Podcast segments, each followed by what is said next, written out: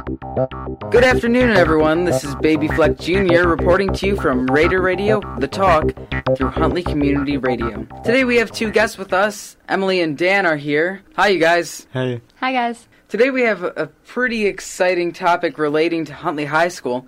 But first, a little follow up on our previous topic about Microsoft no longer supporting Windows XP starting this April. If you didn't happen to hear our previous episode, we talked about how Microsoft will no longer be supporting Windows XP, the problems that may cause for you, and what you can do to fix that. From now on, you will start seeing reminders pop up on the 8th of every month from Microsoft telling you to update your computer. I was asked if this was a virus, and the answer is no. If you see a message pop up on your Windows XP computer telling you to update it, that is in fact a real message from Microsoft and it is not a virus. Also, tying into our last episode, Mrs. Barty was here last time, and she had asked what the computers were over at Huntley High School. At the time, we were still running Windows XP for just about everything except a few computers in the LRC. Since then, a major change has occurred over at Huntley High School. The teacher computers were replaced with new laptops. There are a few reasons behind this, and I was lucky enough to interview our principal, Mr. Rowe, about the situation. He had talked about why he chose this solution and what benefit we have. Here's the interview now.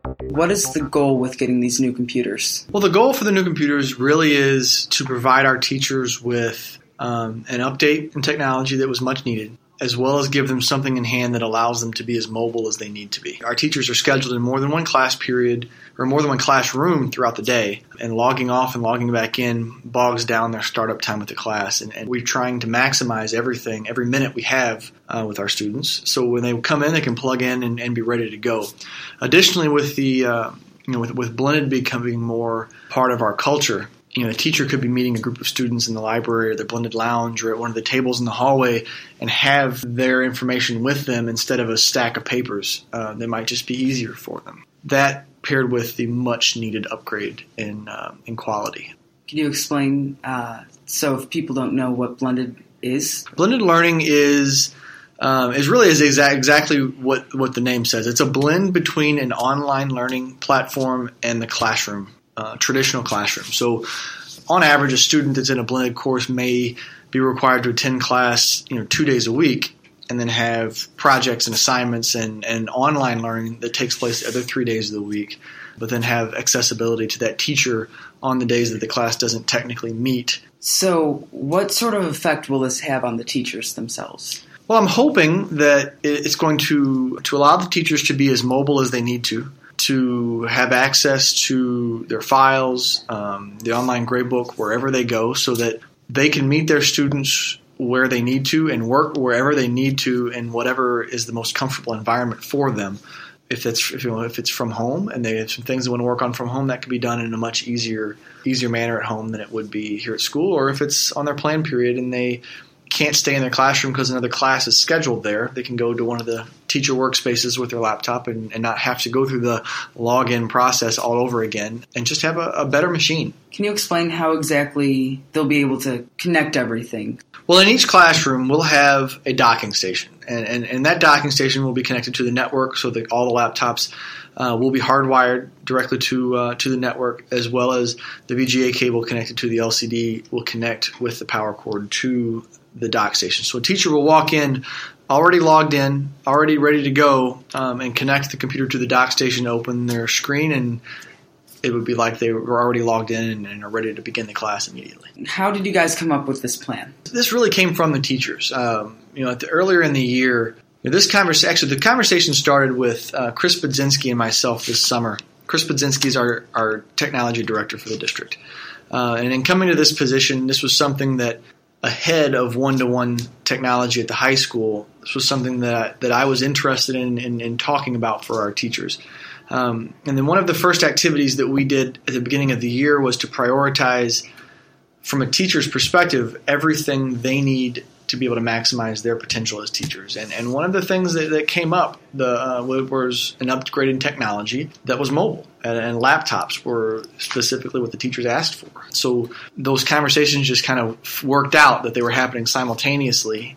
With the district support, we were able to make this happen, which is a really big deal for us. We're very excited. So I understand that we were using virtual platform previously. What will happen to that? Well, you know, the virtual platform is not something that is um, is as, as wonderful as we thought it was a couple of years ago. It, it, did not work out to be as supportive as we had hoped.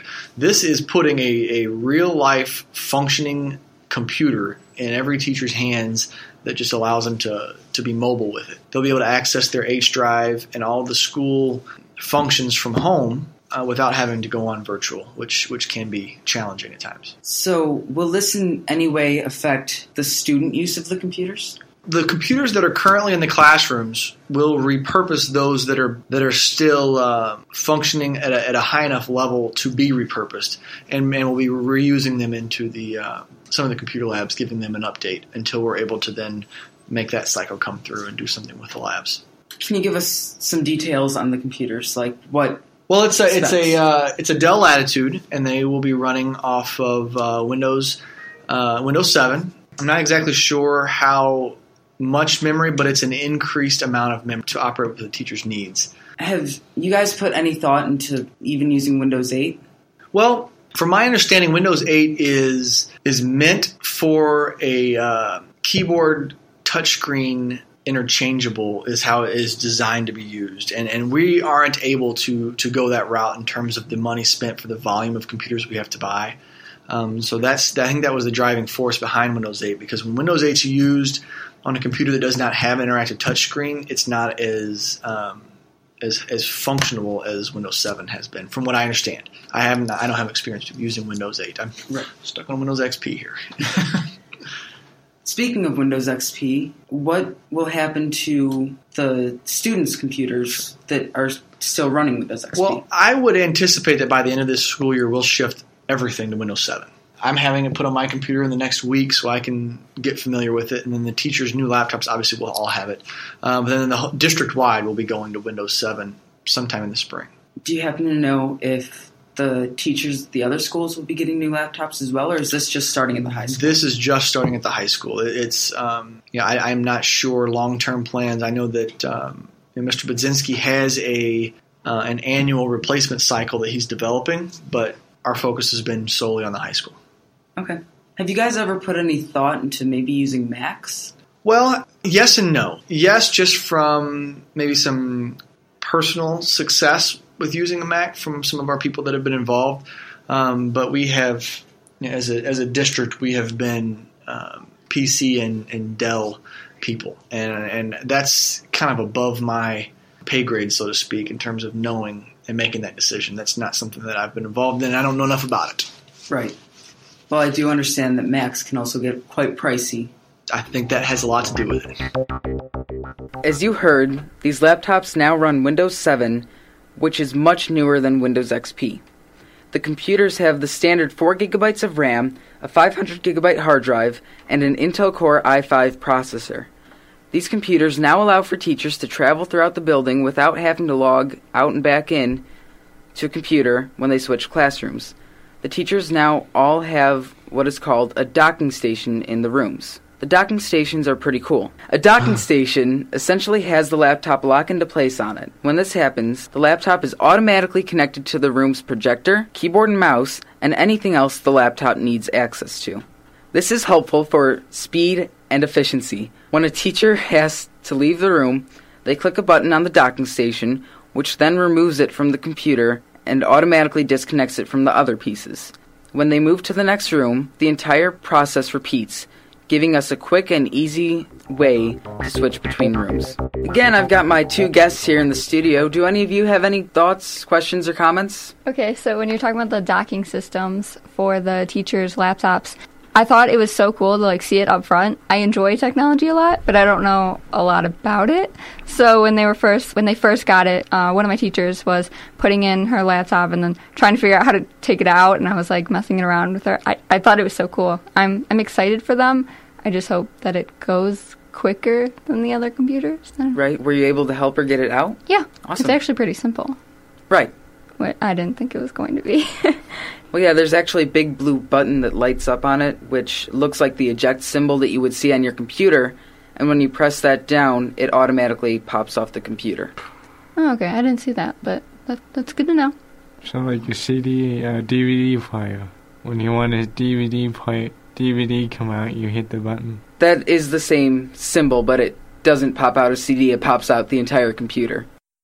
Will you ever cover Xbox or gaming system? I How do- refuse. how- Wait, what's your problem with Xbox? Like, why? Why won't you talk about it? gaming isn't really my strong suit.